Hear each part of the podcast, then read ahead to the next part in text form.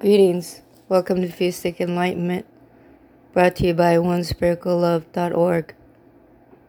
Each day I wake, I feel much love in my heart. My mind goes with the flow. It flows between introvert and extrovert. An introvert is what the world has done to me. An extrovert is what I've done to the world. Both introvert and extrovert is a perception due to emotional body of being. It is the only natural in order to be balanced. To be balanced is a good thing. To ask from time to time to say, is this good or bad for me?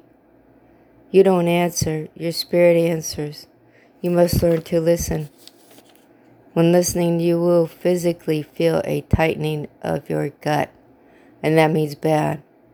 When you feel the lightness in your heart, that means good. Thank you for your support and blessings to you.